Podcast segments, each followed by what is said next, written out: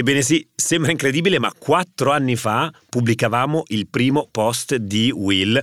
È successo di tutto nel mentre, il 20 gennaio era il nostro quarto compleanno, abbiamo pensato di festeggiarci e continuare a festeggiarci insieme, per questo vi lasciamo la possibilità di sostenerci con uno sconto del 20% su tutti i piani annuali per la nostra membership, trovate il link qui in descrizione. Con la membership ormai lo sapete sostenete il nostro lavoro e tutto quello che facciamo. Avrete inoltre inoltre accesso a contenuti speciali a voi dedicati. Buon compleanno a noi, ciao!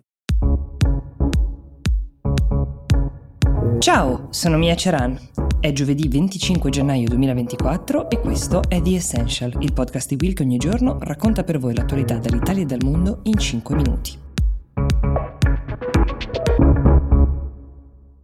Martedì notte Donald Trump ha vinto le primarie repubblicane in New Hampshire, ottenendo eh, la sua seconda vittoria dopo quella che vi abbiamo raccontato di due settimane fa in Iowa. Quello di Trump è un risultato che di fatto chiude la corsa repubblicana alla Casa Bianca dopo soltanto due voti, spiana la strada verso una nuova sfida elettorale tra Donald Trump appunto e Joe Biden, salvo ovviamente colpi di scena. Cosa è successo in New Hampshire? Trump ha uh, vinto con un margine di oltre 10 punti percentuali su Nikki Haley, che è l'unica candidata rimasta a contendersi la nomination repubblicana alla Casa Bianca. Nei mesi scorsi molti degli sfidanti di Trump, quasi tutti, si sono ritirati dalla corsa, c'erano Mike Pence, Vivek Ramaswamy, uh, Ron DeSantis, tutti si sono fatti da parte. Nikki Haley però nel suo discorso di concessione ha dichiarato che lei non ha intenzione di farsi da parte, nonostante ovviamente ammettesse la sconfitta, ma il New Hampshire è solo uno degli stati in cui si corre, uno dei primi ha dichiarato,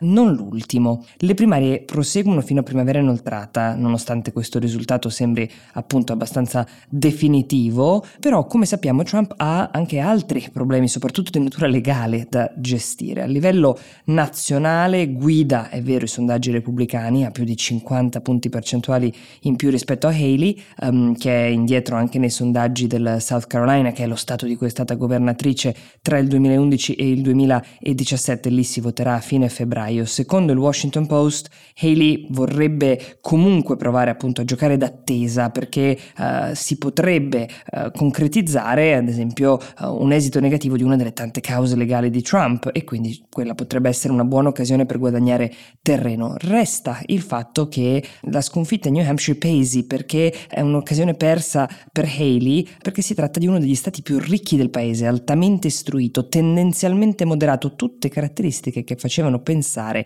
che le posizioni più rassicuranti di Haley rispetto a Trump potessero portarle qualcosa di buono. Ecco, Trump adesso si può preparare per una nuova sfida contro Joe Biden di fatto, anche lui ampiamente favorito per diventare il candidato democratico alla Casa Bianca. Martedì in New Hampshire si sono svolte anche le primarie democratiche, Biden non si era nemmeno candidato formalmente per questo evento elettorale, ha comunque ottenuto un'ampia maggioranza di voti rispetto agli unici suoi due sfidanti che sono il deputato del Minnesota Dean Phillips e la l'attivista politica Marianne Williamson. Entrambi hanno un sostegno pressoché irrilevante e quindi nessuna possibilità ad ora di battere l'attuale presidente.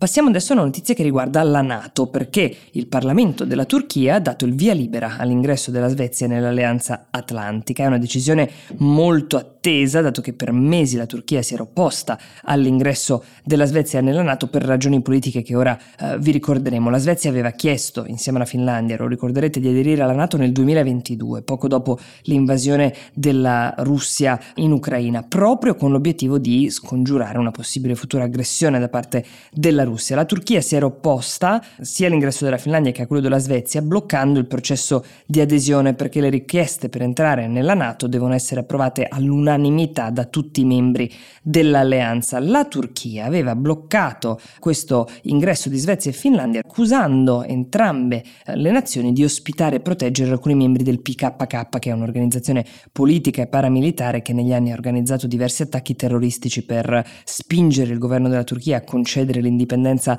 al Kurdistan turco, che è una regione nel sud-est del paese. La situazione si era parzialmente sbloccata già lo scorso aprile, quando il Parlamento turco aveva dato il via libera all'adesione della Finlandia in cambio di alcune misure contro il PKK e allo stesso modo il recente via libera per la Svezia è arrivato dopo che il governo svedese ha introdotto un nuovo disegno di legge antiterrorismo per colpire proprio eh, la capacità del PKK di reclutare nuovi membri all'interno del paese. Adesso la Svezia ha ancora un ultimo ostacolo da superare che è eh, l'approvazione dell'Ungheria, che insieme alla Turchia era eh, l'altro paese che si era opposto. La Turchia e l'Ungheria sono gli unici due paesi dell'alleanza ad aver mantenuto buoni rapporti con il governo russo di Vladimir Putin e questo potete capire come giochi, diciamo, come elemento nella partita. L'ostacolo dell'Ungheria però non sembra insormontabile perché ieri lo stesso primo ministro ungherese Viktor Orban ha pubblicato un tweet in cui ha affermato che l'Ungheria sosterrà l'ingresso della Svezia e che il Parlamento ungherese voterà presto per ufficializzare il via libera. In questo modo la Svezia